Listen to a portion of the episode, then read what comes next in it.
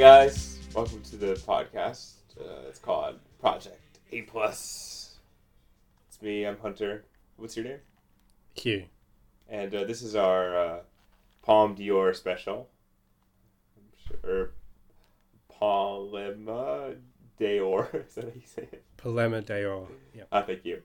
Um, in honor of the recent uh, Cannes Film Festival, uh, in which which film uh, Shoplifters won the Palme d'Or. That's by Koreeda. It's the first Japanese film to win the Palme d'Or since The Eel in the nineties. But anyway, we're going to be talking about. Two arbitrarily chosen Palme d'Or winners. Oh yeah, well it's very it's very topical because the Cannes Film Festival was three weeks ago at this point. Uh, but we're gonna choose two, I guess, sort of arbitrarily, not arbitrarily that I wanted to watch both of them, but arbitrarily in the sense that there's not really any relation. Though the character in both is somewhat similar. I don't know. I don't know if I'd say they're that similar. They're both like landed gentry. Is that not true? Circumstantially, I guess. Yeah. Yeah. So suck my dick. um. Anyway, so we're gonna be talking about the uh, 2014 winner, Winter Sleep, by Nuri Bilge Ceylan, a uh, from Turkey, and then Uncle Boonmee, who can recall his past lives, by um. oh, I just feel bad. I know I'm not gonna fuck this name up. Uh, Apichatpong, where is it the call? Does that sound passable enough?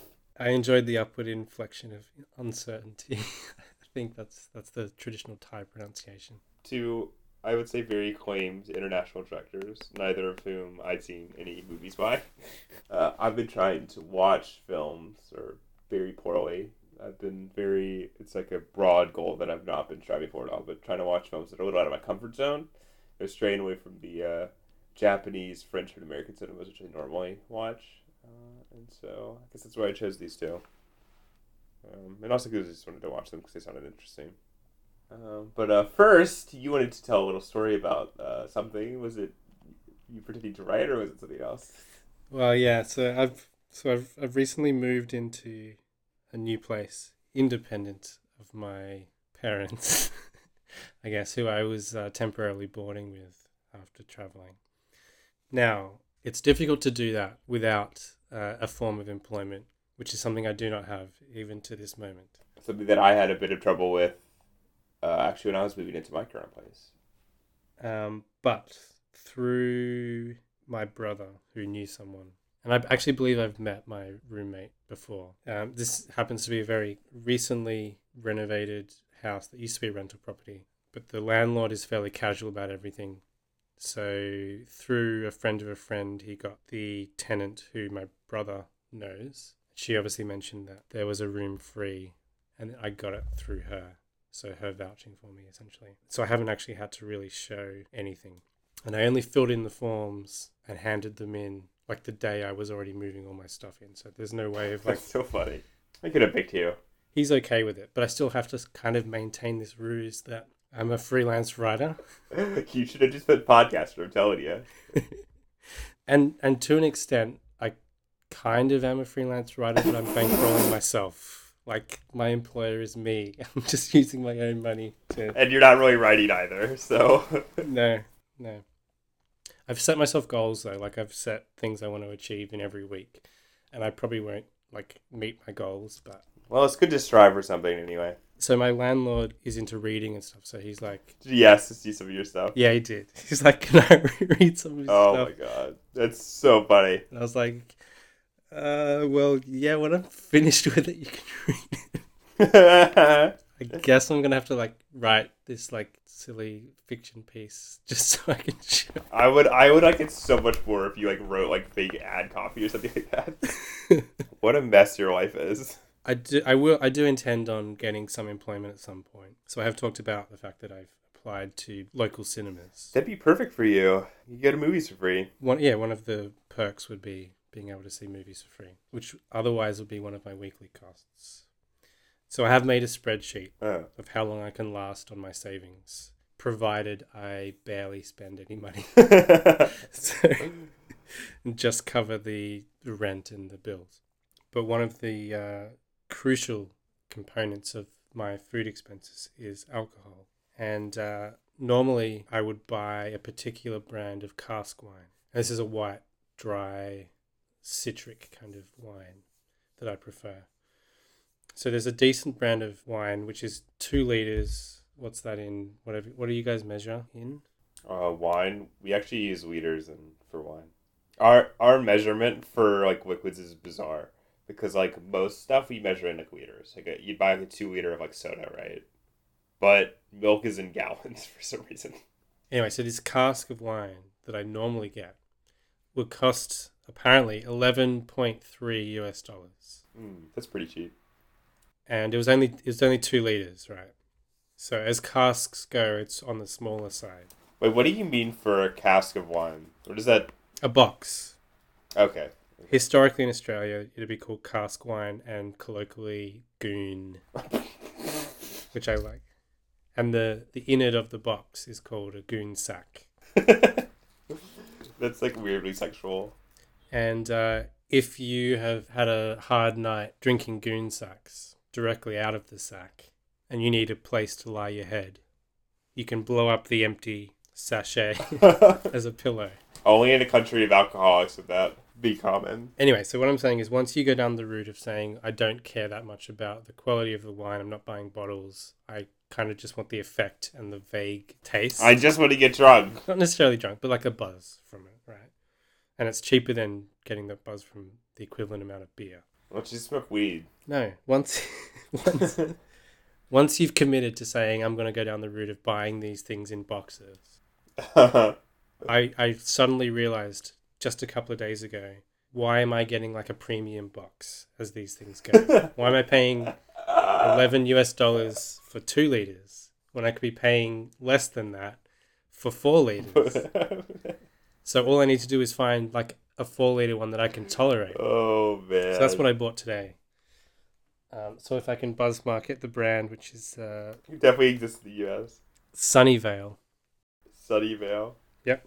Now the problem with the cheaper ones, like as you go down the scale, they tend to be sweeter, which I really dislike. Like they say, oh, it's a great fruity taste, and it's intolerable to me. So I usually favor the ones that say dry, extra dry, dry white, generic. Mhm. Just- they they cease having names like Chardonnay and uh, Sauvignon Blanc, and they're just like medium white and dry white and fruity white. oh, that's great.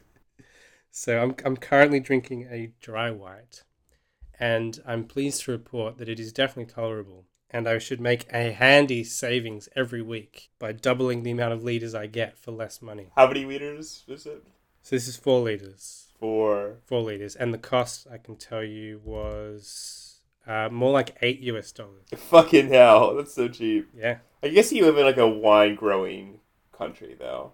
And so do I, but but there is tax on the wine. Like the wine, if you go to um, France, uh, I guess we've both been to France. we have. It's much cheaper. I, I I didn't actually drink any wine when I was in France. Well, I certainly did because you could get like you could get decent bottled wine for like two dollars, two euros, something like that. Like that's what I would get every day. It's kind of like beer in Germany then. yeah, exactly, You can get it really cheap. Whereas in Australia, although it is a wine growing country, the normal standard of wine is more costly because of um, taxes and all that sort of stuff that don't necessarily apply in Europe, or at least some countries of Europe. Um, but these box wines are pretty economical. You should uh, run on a uh, platform to get rid of those taxes. Um, indeed, there's a five liter version, like the cheapest brand, which is uh, under seven US dollars. Oh my god. you tried that one? Yeah, it's terrible. I have a, I have some level of respect, so I, I don't go to that depth. Do you? The, there's a vestige of it remaining I mean, you are drinking like box wine by yourself, so in my bedroom. Yeah, yeah. like, and I don't even put it in the fridge because I'm ashamed. It's just, and that's the best part of winter because uh, normally you'd chill white wine, but because it's winter, I can just keep it in my room and it's fine. Why don't you just fucking put it in the refrigerator? Oh my god. Because I don't need, I don't want to keep making trips to the refrigerator to refill my wine glass. I just take it out of the refrigerator where you're gonna drink it. I mean, I guess I could do that, but I'd still have to ferry the box from the Yeah, fridge my to my God. room, and that, that would look sus if anyone saw me. Oh boy. Uh, you know, I, I like being friends with you because I never feel bad about where I am in my life. I could just yeah. and hopefully, I'll provide the same service to our listeners as well. This is why they listen to our podcast. In conjunction with this uh, recent habit of expanding my uh, box wine horizons, I've also purchased a bottle of the cheapest sherry that you can buy. oh boy. And I also bought from an op shop, uh, which I'm not sure if the terminology translates. Nope. It'd just be like a, a second, like a charity shop that sells things cheaply that you can donate to. A thrift store. Yeah, like a thrift store, exactly. Op shop stands for opportunity shop. So I bought a sherry glass. So I'm buying this sherry for a particular purpose the sherry glass and the sherry itself. Uh huh. Because I eat dinner, once I prepare it in the common area, I take my, my dinner to my room and I watch an episode of Frasier. I know you haven't seen it, but in most episodes of Frasier, certainly the scenes in which Frasier is hanging around with his family in his apartment, he frequently drinks sherry. You're fucking kidding me. And when when people consume things on television, I like to consume the same things to be simpatico with the characters. So I even sought out a glass Oh my god. that matched Frasier's type of sherry glass.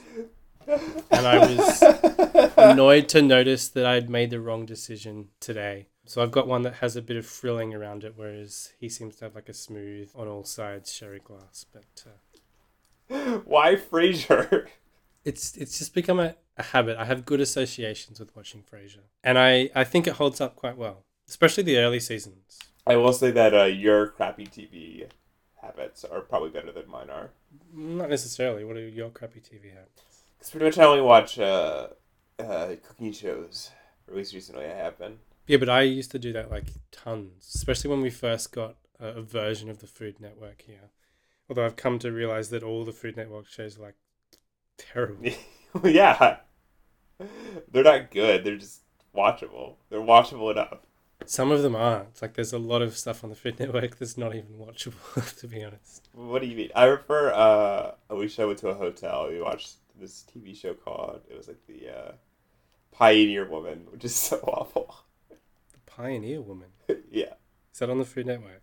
Yeah. It was terrible. What is it? It was just like, uh, oh, I'm I'm a country girl. I go live on my, my husband's cattle ranch and I cook my family food. It's oh terrible. God. I told you. Uh, we actually just finished watching uh, Zumbo's Just Desserts. Mm. Which is just hilarious to me that that exists outside of Australia. I'm disappointed they didn't make a second season. That's why I'm surprised it even made it outside of Australia. Did you Did you watch it? I saw a couple of episodes, yeah. It's, it's pretty entertaining.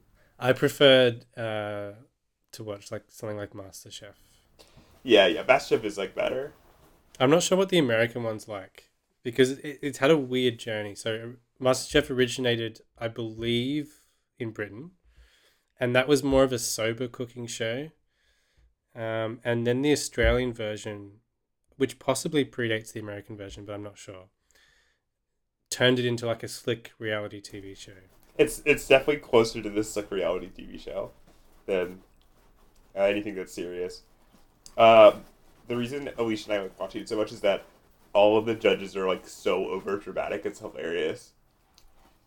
It's like every moment is so like shamelessly like uh, engineered to make you feel something. It's really funny. the reality show like techniques that our master chef used was there was one moment in which one of the judges is sampling the food and you know what they normally do when they do that is they they chew thoughtfully but they don't give anything away on their face so it could be terrible and it could be great Uh-huh. and he said this is absolutely terribly great the American does that. The American one does that too, right? But it's literally like every episode or something like that. Because the Gordon Gordon Ramsay's sort of the host, and he's like a prime cut ham.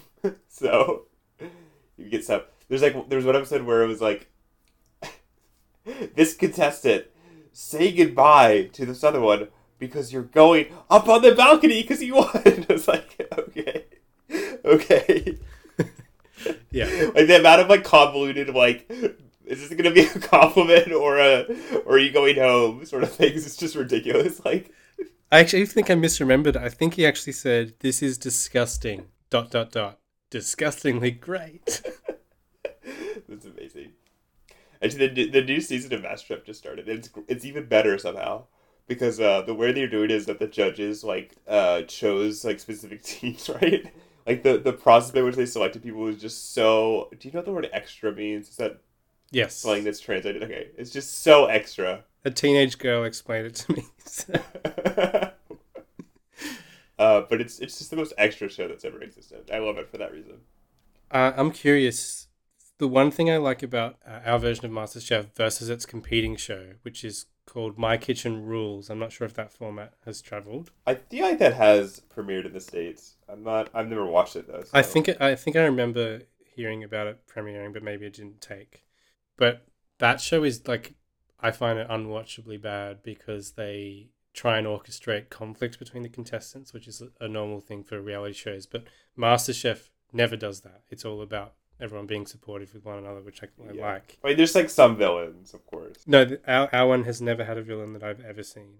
Like it hasn't tried to do that, which is which is kind of commendable in the in that environment. Yeah, I agree. The only thing it does that is like horrible is it, it milks sub stories out of the contestants. Like, what does it mean to you that you're here and you know your mother survived cancer? Yeah, like that nonsense. Yeah, so it has that exploitation stuff. But so far, and I, I could be wrong because I haven't seen every series or anything like that. There's been no attempts to um, Reality showed up. yeah create conflict between the Okay. contestants. Uh, not only did My Kitchen Rules become an American show, is the original one have celebrities on it? Is that what the No, Okay, so they did celebrities in the American one, and the winner was Andrew Dice Clay. Jesus. it kind of makes you want to watch it, actually. So the format is it's a pair of people and they host the other contestants at their house and cook a meal. So it's usually like two friends or a couple. Ah, so it's it sounds like the American one did that. It's like similar, like there's like a relationship status too, but the twist is that it was celebrities. Okay. For some reason. Anyway, keep on going. The thing here was that only one of them could usually cook and the other person was just kind of walking around helping them, so they were kind of redundant. But the whole thing was trying to orchestrate conflict between the contestants. And part of the way the game works is that when one of the teams hosts the rest of the teams for a dinner, all the other teams score them, as well as, you know, bipartisan judges. So if a team is feeling vindictive and they don't want another team to win, they can just give them one or zero. And it also had a history of being like kind of racist. Like Just like Australia. So anyway, Zumbo's just, Zumbo's just desserts. that didn't have any conflict that I remember. That was just straight. No, it's just people cooking. There's some there's some people who were terrible on it, but I don't know if they just I describe those as villains. But there's always like that in on reality TV shows. I find you have to go to one of Zumbo's stores. I Alicia I tried to convince you to do that. Are they still in business? I don't, I don't know. Uh, this this this won't violate your food your your food budget, will it? I mean, if it's for the podcast, it's tax deductible, I guess. the podcast. this is definitely going to be uh, included in the. Live from Zumbo's dessert parlor, whatever. There's one in what is Yarra, South Yarra. Oh, there is one in Melbourne. South Yarra is really close to me, actually. you have to go. I could walk there. You have to go. It's it's on. Uh, Chapel Street? no, it's on uh, Claremont Street. Okay. Claremont, uh, right off of uh, Toorak Road. South Yarra is like a rich suburb. yeah, of course it is. You have to. You have to go. Okay, wait. I have to. I have to pause for another bathroom break. I'm sorry. For another what? Bathroom break. What are you drinking? Coffee. Ah. So we've got opposing stimulants. Apparently, but I'll be right back.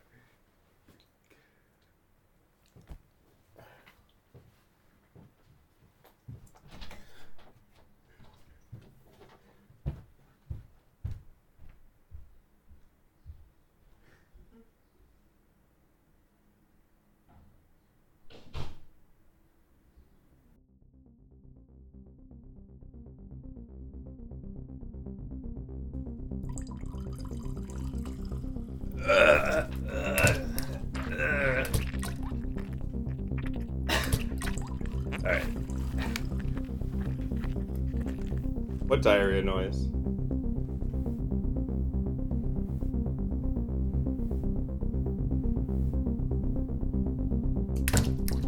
Oh no, it started again. Okay.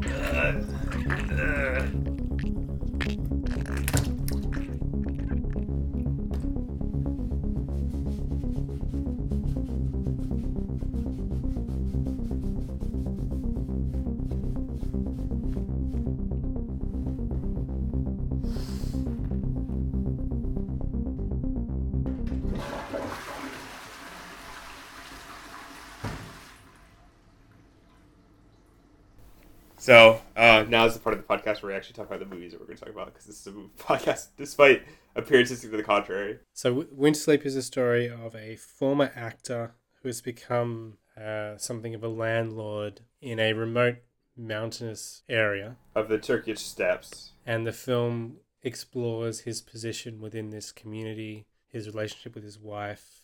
Um, so, this film is based on a Chekhov short story called The Wife. Shame, shame it wasn't short like the story, am I right? and apparently, it also uses a subplot from a uh, Dostoevsky novel as well. The Brothers Karamazov, which I've never read. Now, I'm curious if you can anticipate my feeling towards this film if I just run off a series of facts about it. If I, I'm gonna assume that you loved it, just based on the stuff I know about your aesthetic tastes. so, first of all, it's over three hours. Wait, I think you can just stop there. No, no, no, no, no. It's slow paced. Oh, oh, okay, okay. It's existential. It has a character who is struggling to write something of significance. the director uh, has listed his influences as Tarkovsky, Bergman, Bresson, and Ozu. In fact, in fact, his top ten that he gave to Sight and Sound in 2012 has two Tarkovsky films and two Ozu films. Which ones? I think Mirror and Andre Rublev. Ah, uh, Mirror is no good. And the Ozu films was Late Spring and Tokyo Story. Tokyo Story is great. So, do you think I liked it based on those uh, details? Just based on those descriptors? I feel like you're going to pull a uh, fast one on me and actually say that you didn't like it. Or am I setting you up to seem like I might pull a fast one and that I should like it but won't, but I actually did like it? I have no idea.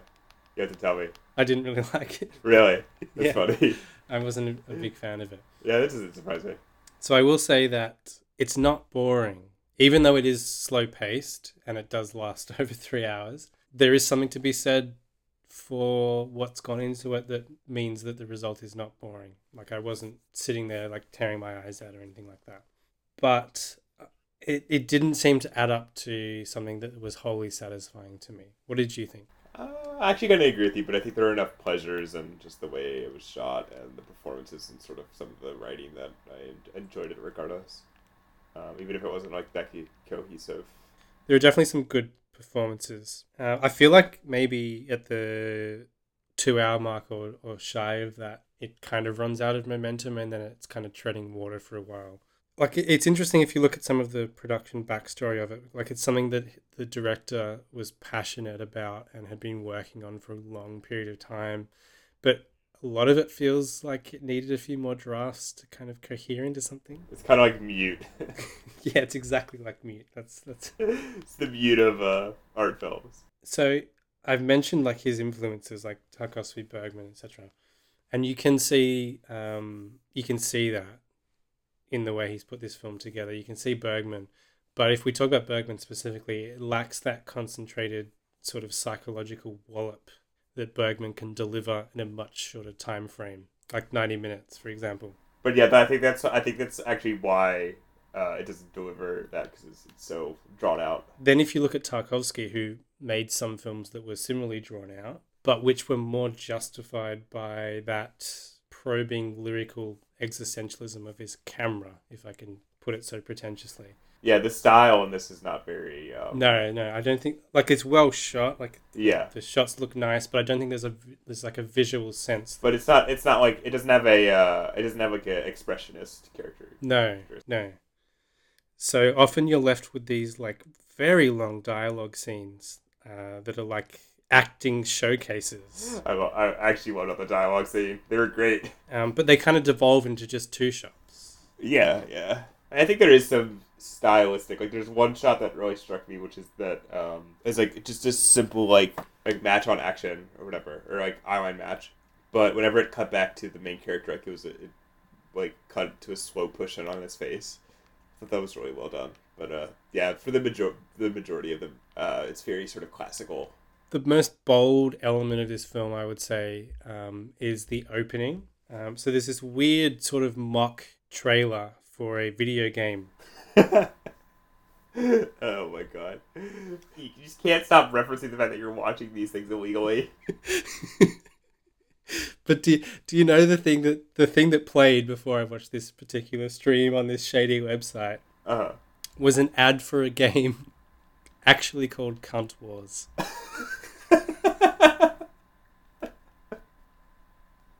oh, that's really funny. which just looked like one of those like uh grinding kind of RPG phone games, But with cunt, but with um, naked anime women. There- that's actually a pretty popular genre.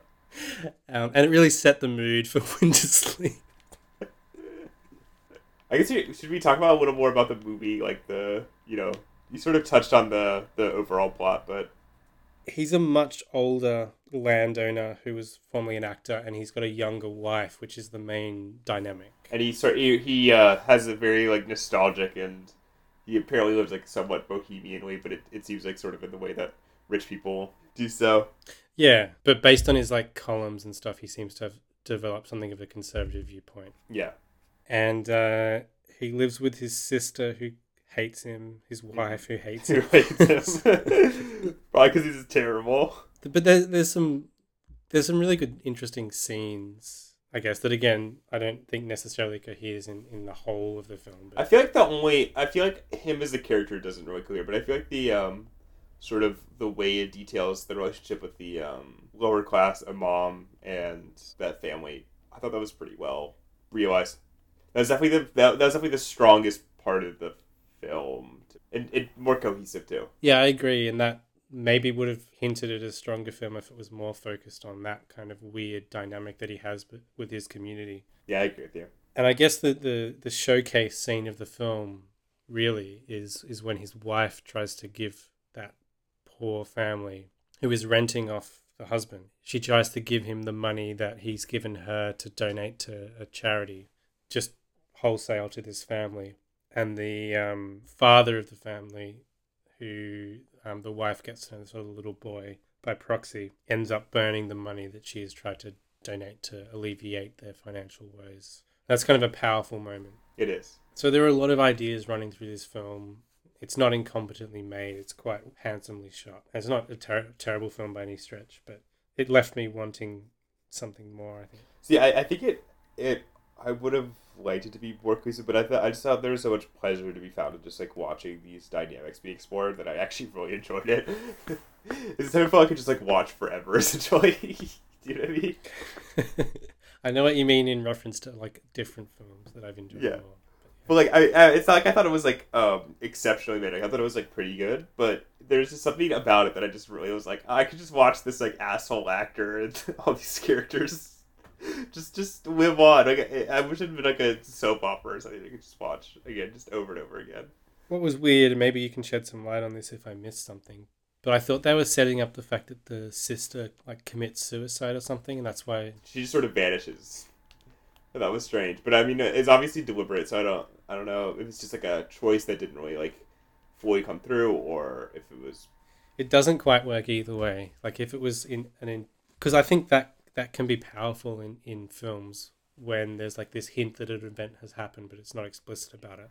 yeah. What they call an ellipsis in some cases, where they show the aftermath of it. But No, that's three dots. ah, right, right. But in this case, it kind of just feels like it should have been resolved in some way. Yeah, it seems like something that they just like uh, just they didn't draw enough attention to it, you know. They sort of set something up where she kind of disappears from the narrative, and they say like, "Oh, she should be here right now," and they knock and they knock on her door, and, Yeah, but that's it. then she's gone. Yeah, You never see her again. but again, it had a really sort of strong literary quality that I liked a lot. Which in some ways makes it not a great like cinematic film, right? There's something about that that was like oddly comforting to me. And I thought like the landscape, like all the mise en scene was just like amazingly you know, like rendered, and like it just seemed so um, perfectly constructed. And I want to I want to go to that hotel. You wanted to actually have his life. Yeah, I do. Not his exact life, but just uh, Like you don't want the resentful wife. no, or, or or like Odie. I don't want to own properties, but having having enough money to like not really care about having guests and just having this bed and breakfast in the middle of the Turkish toilet table. That'd be great. What did you think of the uh, ending of the film? yeah, I didn't think it ended especially strongly. It seemed a little like, uh, okay, I don't know. Guess it to end this movie now. Yeah, like I said, like I think about two hours through, it seems to have spent what it was trying to do. But I don't think that's true because like the best the best scene of the film is, as you said, was like one of the final ones. was after that, yeah, with the exception of that scene. Like I think it mostly runs out of steam by that point. Yeah, when he goes to the hunting lodge, the themes that are being explored have already been explored stronger in other sequences. Like, there's no new additions to the the character, the dynamics that have been introduced. No, it said it. It said everything about his situation, and and the way it has has like explored his flawed character and his standing in this community is kind of really interesting, especially in the earlier scenes where there is that divide between him and his tenants, um, and that whole class thing, and he kind of defers responsibility to one of his underlings. You're actually you're actually making me dis- like this film less, to be honest. Because yeah, the opening the opening is really I, I uh, is really strong, I think. But it, yeah, it doesn't really it doesn't build on this this central relationship that much. It tries to do it with the wife character, but it doesn't it doesn't quite complicate it again. Uh, I haven't read the uh, the Chekhov story it's based on, but I, I know it has a different ending that Oh, really? tries to come up with some sort of resolution to their situation that this doesn't. I don't think it's necessarily a problem for a film to not give easy, easy answers, but this film definitely feels like it was lacking something by the end to bring it all together. I, I feel like there should have been like one more scene between him and the his tenants. But I thought I, I really I, I really like the the dynamic that's established between like uh, he's so obviously like this like member of the aristocracy, but he just doesn't like um want to be one in a way. But he wants all the privileges. It reminded me of King Lear actually a lot, where it's like he doesn't he doesn't want to be uh have the recognition of being like this uh rich person, right? But he still seems to want all the privileges associated with it. And I thought that was it just seemed I, I really enjoyed sort of the class dynamics in that. It seemed it seemed uh, true to some extent. I guess you should talk about the mentioned it briefly, but the performances are pretty pretty great all around. I think. Yeah, it was a very strong cast. Uh, anything else? No. Boonmee time. okay. Well, we did not really spend that long talking about that movie. We've we talked a lot about cask wine. So, so the second film we'll be talking about today, uh, you can introduce. Uh, so it's a film called Uncle Boonmee, who can recall his past lives, right? Mhm. Uh, directed by. Uh, You did such a good job pronouncing it the last time. why don't Why don't you do it this time? All right. Uh, directed by Pitcher Pong. hmm Wirthakul. I bet that's about as good as mine. Yeah, except it was less uncertain. It, sound, it sounded confident. Did it? You took like a long. You just like slurred a bunch of the syllables. Yeah. Maybe we should just call him Joe, which is what he uh, goes by in the West. Apparently. Does he? Does he actually? Because otherwise, it'd be offensive if we just go. Let's call him Joe. Yeah, I mean, according to his Wikipedia page, which you know,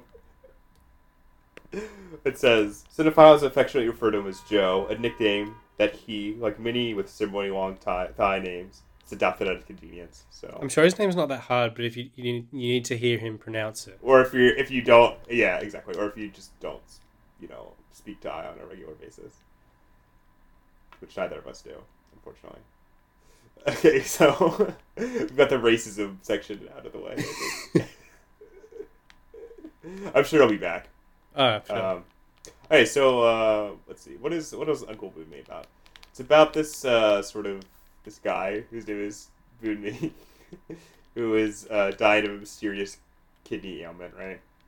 Who uh, retreats to a sort of country estate that he has, that he runs. That he's like the owner slash like foreman of this uh, farmland, and there's like a uh, apiary, right? And and he's sort of visited by all these this mixture of like historical reverie, uh, mythological uh, fantasia, and uh, ghosts, and sort of visitors from his past, the past.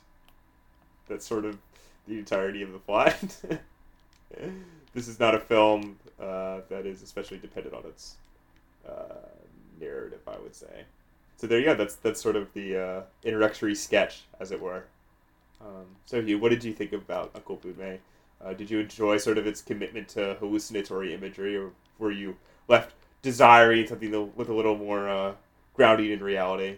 Well, I will say to pick up the thread that we dropped uh, a few moments earlier, if this was in competition with Winter Sleep, uh, I would prefer if this won. Yeah, I would too. Um, I think it's the better of the two films we watched. In a way, it's slower than Winter Sleep. It has this stillness because it eschews music for the large part. Except for the ending, which is amazing. Except for the ending, yes. And the camera is very static throughout most of the film. There are some scenes where it is unmoored, but otherwise it's it's usually in a tripod. And it really has the atmosphere of an evening in a remote area and you get that soundtrack of the insects like crickets or the Thai equivalents. And there's some there's some like uh sort of David Lynch's electronic buzz as well. But there's a lot of sort of ambient insect noise throughout the film and it, and it really kind of captures that atmosphere quite successfully even though it changes style a little bit throughout the film. Um, I, I mean, this is kind of something I'm putting on the film after viewing it that didn't necessarily occur to me at the time, but apparently it was a kind of a love letter to celluloid, and each of the reels was shot using a different style according to the director. No, that wasn't that wasn't necessarily evident in the, the film. I don't think. No, no, it would, I didn't notice that either. But I didn't even think it had been shot on film, to be honest. The director used this as part of a multi-stage art installation, and you can kind of see that. Yeah, I, I read that, but I, I didn't really, I didn't really um, feel that the film itself was lacking, though. You know, like, it didn't feel like there was something that was missing, like larger context. You know. No, no. What I what I liked about this, as distinct from Winter Sleep, is that there is an elusive quality that makes me feel like there's something I'm not getting, and that I want to go back to this film to explore. Whereas Winter Sleep, I have no reason to like rewatch it. I feel like it more than that, like that elusive quality, is something that's like purely cinematic too. There's some amazing images in this film, especially the the ghost monkeys, which are usually portrayed as nothing but red glowing eyes in a forest. Yeah, well, black silhouettes with red glowing eyes. There's just some great hallucinatory stuff the most obvious thing that, that ties back to the director's intention of having a different style with every reel is that middle section where it does that like costume ties. Yes, there's like a middle section that has the um, a seemingly unrelated story of like a disfigured princess um, looking at herself in the reflection of the water and one of her servants, and it has some of the best fish fucking that I think I've seen. Yeah, the side of Shape of Water. But I was I was gonna say that, but it's better than the Shape of Water in, in every way. So I will admit that I had a lot of trouble watching this movie. Those were because of my mental state and stuff. It's very slow. But normally I don't mind that quality, but uh, I was super tired and out of it. So it's not the it's not the film for that. You need to be in somewhat of a specific alert state to to get the most out of it for sure. Mm. This film also has some really great, uh, if like the complete opposite side of like effect wise performances in it. I think. What do you mean? I don't know. There's like a certain spaced out quality that he gets with all of his performance. I thought was like really striking. There was something unusual about the the delivery and stuff. Yeah, I agree. Yeah, which also kind of reminded me of uh, some David Lynch stuff. Not to not to harp on this, but it was kind of I don't know. I don't want to be like, oh, just because he uses a lot of dream imagery, that makes him like David Lynch. But there's something sort of similarly um, spaced out to how David Lynch shoots his actors, at least in like Inland Empire. With these type of films, it's kind of sad that they have to be the product of like a billion international co-productions. So that's just the reality of art cinema these days. It doesn't seem like it's a hugely expensive film, but it still took like twenty different companies to fund it which is kind of sad. I mean, because there's there's like uh, one of them was like in, the International Film Fund or whatever, but it still couldn't obviously fund it in isolation. It still took this this grifting of all these all these different uh, grifting international. That's just the way it is these days. Yeah, I know, but still. But the special effects are great. Yeah, they are. They're really striking, They're really, really well done. and like even the um like costumes of the creatures really worked. Yeah, so even when you see this aforementioned ghost monkey, uh, sort of in, in normal lighting, it looks great. Oh my god, that sequence is amazing when they're at dinner. And he kind of looks like uh, a, a, a sort of legacy of the Wolf Man. But it's so well done. It's it's it's just a really effective, simple costume of like this hairy monkey man. And it's it's weird that the um, costume that appears. I mean, maybe it's because the lighting was different, but the, in the sequence that happens um, when Boonmee's just when they're in the cave and he's just like talking about his like dream of the future or whatever, and then and it cuts to like a series of um, still shots, like photographs. The costume looked like way, way less convincing, but it, it, it, meaning it was just because of like the lighting, I guess, and it, it, it was probably intentional too. I don't know. Do you know my, my one problem with this film? Mhm. So it's called Uncle Boonmee, who can recall his past lives, right? That's the title. Uh, And yet, the only time he seems to recall his past life, he remembers being in a cave that he wasn't before, but specifically says, I can't recall the past life. So the only time past lives really come into it explicitly, he says he can't recall his past life. Well, presumably that uh, I mean, presumably all like the flashbacks and stuff are like past lives. I guess so, but still. You guess so. what do you think of the ending of this one? I like the ending. Me too. I like films that end in a musical number. I really liked how elusive it was. It's just so so different from the rest of the movie. That's why I guess the the different styles of reels that he was talking about, yeah, I guess, comes into it. But um, not as perfect an ending as like Beau Travail or something like that, no, no, which has the best musical ending in cinema. yeah, But still great. it's so bizarre. I love the opening stretch of the film before the title sequence, in which you first see one of those monkey men ghosts turn to the camera with their red glowing eyes, and you just get the title. yeah, that's great Uh, stuff. it's a great moment. So that's that. Covered two Great Cannes winners. by which we we barely talked about two great Cannes winners. I wonder. It's uh, it's uh, it's something that I always get when I watch foreign films, but I wonder how much different the experience is, experience of watching this movie is if you are uh, Thai or at least understand the language, and more of like the um, cultural specifics. Because it's like a meditation on death, time, and, and myth seems to be integrated into it. And there definitely seems to be a Buddhist quality to it. It's folded into the text explicitly at the end. The best thing to say about it is, like I, I said before, it's rich enough that you have the desire to revisit it. I feel like Boonmee, unlike uh, the main character of uh, Winter Sleep, whose name I've forgotten, is definitely treated a little more affectionately. But how did you feel about the reveal that he was like a like anti-communist like uh, murderer essentially? I liked that element of the film actually. I think it gives it gives more depth to the character. It didn't it wasn't necessarily saying like he's a horrible person. No, It's just like he may have done horrible things. It's sort of it's sort of like humanist in that way, I guess. It's funny that how how much it's focused on like the uh, the temporariness of life, but matched with that sort of like slightly humanistic quality. I, I, and I, I'm kind of a sucker for films that deal with death in this particular way. That kind of make this as like a transient passage in time, kind of circles round in a way. Are you are you a Buddhist too? I kind of just want to watch this movie again. Actually, definitely make definitely makes me want to watch some of his other films.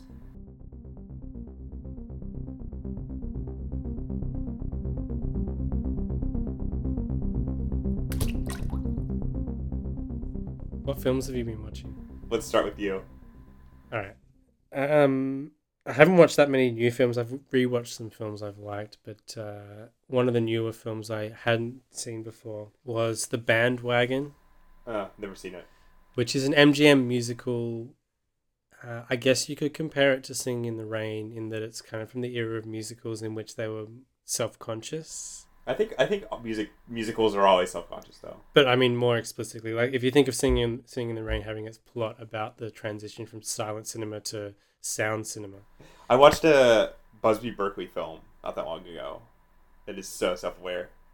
But I'm saying like the, the but the plot of the narrative is also about movies too. So say that like self awareness is always sort of an aspect of Um, so where Singing in the Rain is about cinema, this one is more about a stage show, but the character that Fred Astaire plays, an older Fred Astaire, was it released? 1953. Okay. So it's after his, you know, Fred and Ginger era. And he's playing a character of a different name, but who is essentially Fred Astaire, who is being cast in a Broadway play by a renowned director after having had an early career as a musical star in films. Uh, and it's directed by Vincent Minnelli. So the, there is a problem with some of those early Fred and Ginger films in which the structure around the musical numbers is not so solid and is sometimes kind of generic and bland. And this is probably the best director I've seen work with Fred Astaire so far. It's funny you say that because I was actually reading an article about um, the wife of the party, which said that uh, that Fred Astaire, like his problem was that he would just work with uninteresting directors, and that, that really changed when he started working with uh, Vincent Minnelli. So And I mean, there was a particular director who did Top Hat, Mark something or other. I can't remember looking up at the moment. Uh, Mark Sandrich, I think. And they just tried to replicate the success of previous films. Like he did The Gay Divorcee, and then Top Hat is kind of a version of the same plot with the same characters. Like there's a there's the same troop in in a lot of the films. There are some interesting ones. Like I've watched most of them by this point, you've wasted a lot of your life. and I enjoy all of them, even though they're not always that great. Mhm. Vincent Minnelli is probably the best director he worked with, um, from the, certainly from the films I've seen. Probably one of the one of the best old Hollywood directors in general. I think. Yeah, and uh, I think if this film actually had Ginger Rogers in it, and if the script had given her a better part, then this film would be perfect. I think the only flaw is the romantic side of the film and what they give the actress to do. I feel like Fred Astaire is always a bit of a weird romantic lead, though. Yeah, I would have said it's difficult to cast someone who works really well. certainly as well as as Ginger Rogers did. But yeah, otherwise there's there's not much wrong with the film at all. I think it's a delightful musical. Anything else? Incredibly inarticulate about it. well, that'll fit in with the rest of the podcast. Not even looking at my notes. I actually wrote notes about it, so I should look at that yeah, you probably see because it, it's been a while since I actually watched it. Um, actually, everything I've just said is what I wrote about it, so that's all right. so you mentioned that it was like uh, a little postmodern or self-aware. Like, wh- in what way? the the fact that it reflects Fred Astaire's career in the character, so it has his backstory built into it. Kind of like Limelight. Yeah, like he's a washed up former star. So the plot of the film is that he's making a comeback via Broadway. The stage director within the film is portrayed as a like really pretentious guy who turns the effervescent, silly musical idea that Astaire and his friends have about this production into this pretentious Faustian nonsense that bombs at the box office or, or whatever the Broadway box office is. Um, and then Astaire takes over the production and becomes successful. I feel like Vincent Minnelli made a lot of like really self-aware films like that, though. It's kind of a stock and trade, like The Bad and the Beautiful. Uh, what I forgot about the bandwagon is it has a large chunk in its culminating musical number, which is like a film noir musical, which is amazing. It's bizarre. That's so funny.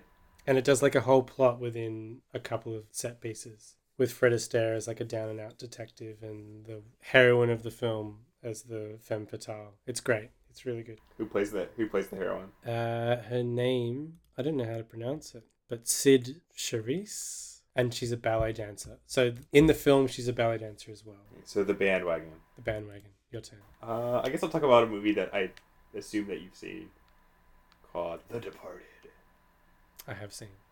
which is a uh, Martin Scorsese film. Which is, I don't think genuinely considered one of his uh, best films. But the Oscar-winning film. Yeah, but a film that I uh, thought was really really enjoyable. A little shallow. Based on the Hong Kong film Infernal Affairs. yeah, but uh, yeah, Departed. It's a very twisty, entertaining film about a bunch of people who are double agents uh, in Boston, and Boston. it's not. I don't think it's one of his sharp, sharpest drawn films, but I think it is really funny and really great. Uh, it's got this like wicked comedic energy. I really enjoy just everything about it, to be honest. Uh, except for maybe like the Vera Farmiga character is just sort of like pointlessly drawn. Um, but it's just sort of a. I don't know. It almost reads like a parody of like double agentness. You know what I mean? or like a cops and robbers song because it's just so convoluted and like almost to the point of like nonsensical abstraction. And I think all the performances are really good. I think Matt Damon especially is just amazing. This is like slimy, like do anything to survive, uh, undercover mafia agent type person. Just a film that is incredibly entertaining. I think uh, I think what most people remember about this movie is that the last image is like ridiculously uh, dumb, but I actually think it's great and it's uh, how like um, obvious it is. If that makes sense, like it's just so like there's a rat, everyone's a rat. it's great. I don't have a lot to say about it. it. It's it's just a film that I thought was so pleasurable and enjoyable to watch. And there you go. What do you think about The Departed? All I remember about it, I saw it at the time at the movies, um, was that it was entertaining. yeah, it's very entertaining. That's that's about it. That's all I remember. Of Again, it's like there are you could definitely like, read stuff into it, but it's not quite as it doesn't have quite the same depth as like something like Goodfellas or The Wolf of Wall Street. I don't think, but it's good. I love Martin Scorsese, but he's like he's kind of like you and Kubrick, where I'm like a little. It's like a little. Uh, oh, I'm a white guy who likes movies. Well, it's Martin Scorsese, you know. Yeah, yeah. Uh, but I think he is one of the great directors, so I don't know what to say besides that. And I think he's really underrated as like a comedic director. Uh, and I think The Departed is really funny, and it's got this really great ear for like like tough asshole male uh, dialogue, and Scene. and scene. I I and like there's something about it that is really about like performance and the authenticity of being male that I also responded really well to. As an authentic male yourself. Yeah, yeah, so authentic. But no, just like how um, I mean, it's almost like a not to read too much into it, but it's almost like a treatise on how like gender is performance. But I feel like that's mostly brought up in terms of like uh, women performing, right? But it's very much about how these like sort of masculine codes are like performative and, and exist only to to view performance. You know, it's got one of my favorite just like pure action sequences, maybe of all time. Where the, there's this great foot chase where um DiCaprio's like stalking Matt Damon through all these like this scuzzy like porno theater and stuff. That's just really great and well directed. And I think I think Jack Nicholson gets a lot of shit for being like so hammy, but he's kind of like great at just how like over the top he is. He's like this like weird like vampire who has been transposed into the uh, Boston crime world. And I I enjoy that sort of like really just like this is just a guy who enjoys being a terrible monster, and that's his plot. That's his character. Um, yeah, I, I I liked it. I like it a lot. There you go. That's the Departed. I'm gonna quickly go to the bathroom.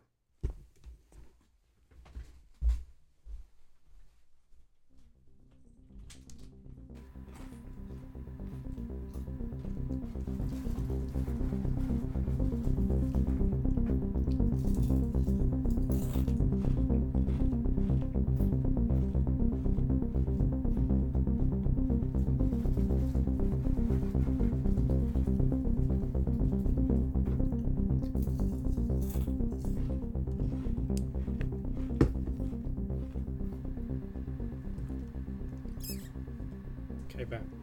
Okay, how's the bathroom? Good. How good? Very good. That's good. Was it uh? Were you were you peeing or were you pooping? Well, what do you think I could have squeezed into that time frame? Uh, just a little bit. Just a little. There's a bit of little bit of both. yeah, yeah. I believe they call that um, serpent turf. That's one of, my best jokes. That is that is your best joke. right. Um. Anyways, so I believe it's your turn again. You want to twist it up and then. Oh, okay, go ahead. It's your turn. Go ahead, you. Uh, should I talk about My Winnipeg? One of my favorite films. My Winnipeg is Guy Maddin's semi autobiographical account Docu Fantasia. of his home city of Winnipeg. What I liked about it is that it's certainly when you start it, you can imagine the film playing out as as being kind of insufferable or pretentious Yeah. or Yeah. overly mannered. But it's quickly leavened by uh, Guy Maddin's wit and ingenuity. and his sort of scatological impulses as well. I think. And what I think is most interesting is that this this sort of myriad of styles he lifts from early cinema, particularly silent cinema.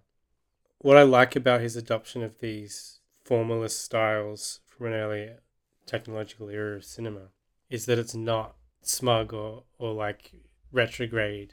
No, it's not. It's not even that nostalgic, really.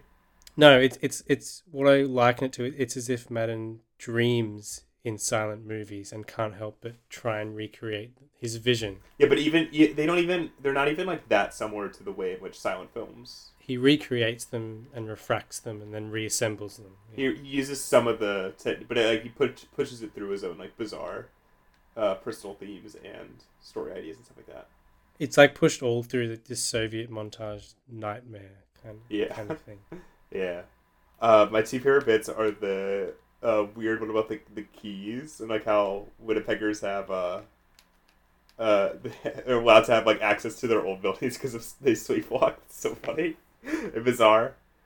Uh, and I like the I love the bit about the fake Nazi invasion that the Winnipeg government staged, which given the given the um, the mixture of fiction and real events, I was certain that had been falsified, but that actually that really happened. Just crazy. I like these kind of essay films that create art from their form. Like it's not just telling a narrative; it's it's something else in the way it does it. I, I also love the fake like uh obviously like Oedipal um long running Winnipeg show that he invents That's hilarious. Yeah, with his mom. It's so funny. it's also kind of miraculous how he manages to make indulgence so enjoyable. Yeah, because I I feel like because he's so um critical of himself, Hmm. you know. The indulgence is kind of a joke because the whole the whole joke section about him hiring actors to recreate his memories and But it, his films are almost like parody of of it, it almost of functions like a parody of like uh super uh self-reflexive art cinema in a way. But also not. I mean that's what I enjoy about it. It's like both a parody and not. You know? Yeah, like it, its sense of humor doesn't make it. Oh, it doesn't it doesn't invalidate the sort of emotional undercurrents that go under No, no, it doesn't in- invalidate the non-humorous stuff. No. But yeah, it was good. Uh, talk about Let the Sun Shine In. Okay. Um, continuing my streak of watching a bunch of Claire Denis films. Or Claire Dennis, as it were. Um, this is her most recent one. This is sort of a departure for her, where I think most of her films are sort of about uh, people doing bad stuff and killing each other. This one doesn't have any of that. It's almost a bit of like a um, romantic comedy in a, in a way, but it's not constrained by that genre in any way. Uh, it's just sort of this sort of sad, very melancholy film about uh, Julia Binoche and how terrible uh, French men are. uh, and unlike some films that I would consider like you know like sort of feministic bent, there's she's a very it, doesn't um, idealize her character at all. She's sort of very flawed and uh, as fallible as the male characters in her life but, doesn't stop them from being awful. Um, and she's very good at, or Denny is very good at, again, like sort of striving for that humanistic quality where every sort of character, like their actions, uh, have a basis in what seems to be like lived reality, and it seems to, like she she's never, um, she never paints someone as just like a caricature or like a one note person, right? Or if she does, it's because she's you know depicting them from a certain point of view or whatever. You know what I mean? Like everyone is given the same amount of life, if not detail, you know. Um, it's just really great. It's it's sort of uh, it's not that long, which I also liked, but it's just sort of uh, a picaresque depiction of her various romantic travail, travails. Tra- I don't even know what I'm saying. Various romantic en- entanglements and um, Beau Travail. yeah, Pochaves. Uh, and the American or the English title was terrible, uh, as you could probably tell. Let the sun shine in. Bad title. Yeah, it's just a. Uh, it, it's got some very great moments of transcendence, um, and I just thought it was really moving and funny, and just Denise's aesthetic is just so pleasurable, and she's just really good at filming like human interactions and like small moments that um it's sort of like it i feel like a lot of people have been calling this sort of a minor film and i think it's much better than that title uh, suggests because it really focuses on how like these small gestures can um, really impact someone's life and uh, it's great. It ends on this like really great ellipsis too uh, where Gerard Depardieu like comes in at the very for the like one scene as the psychic. oh, it's so funny. Um, but it's just a it's a really enjoyable film. I thought it was amazing. It's probably my favorite film I've watched this year so far. Wow. So that's uh, Let the Sunshine In or Une Soleil Intérieur or whatever it is. So the the sunshine inside or something like that. No, it's like the beautiful sun inside. Okay. Um, and uh, that's all I got.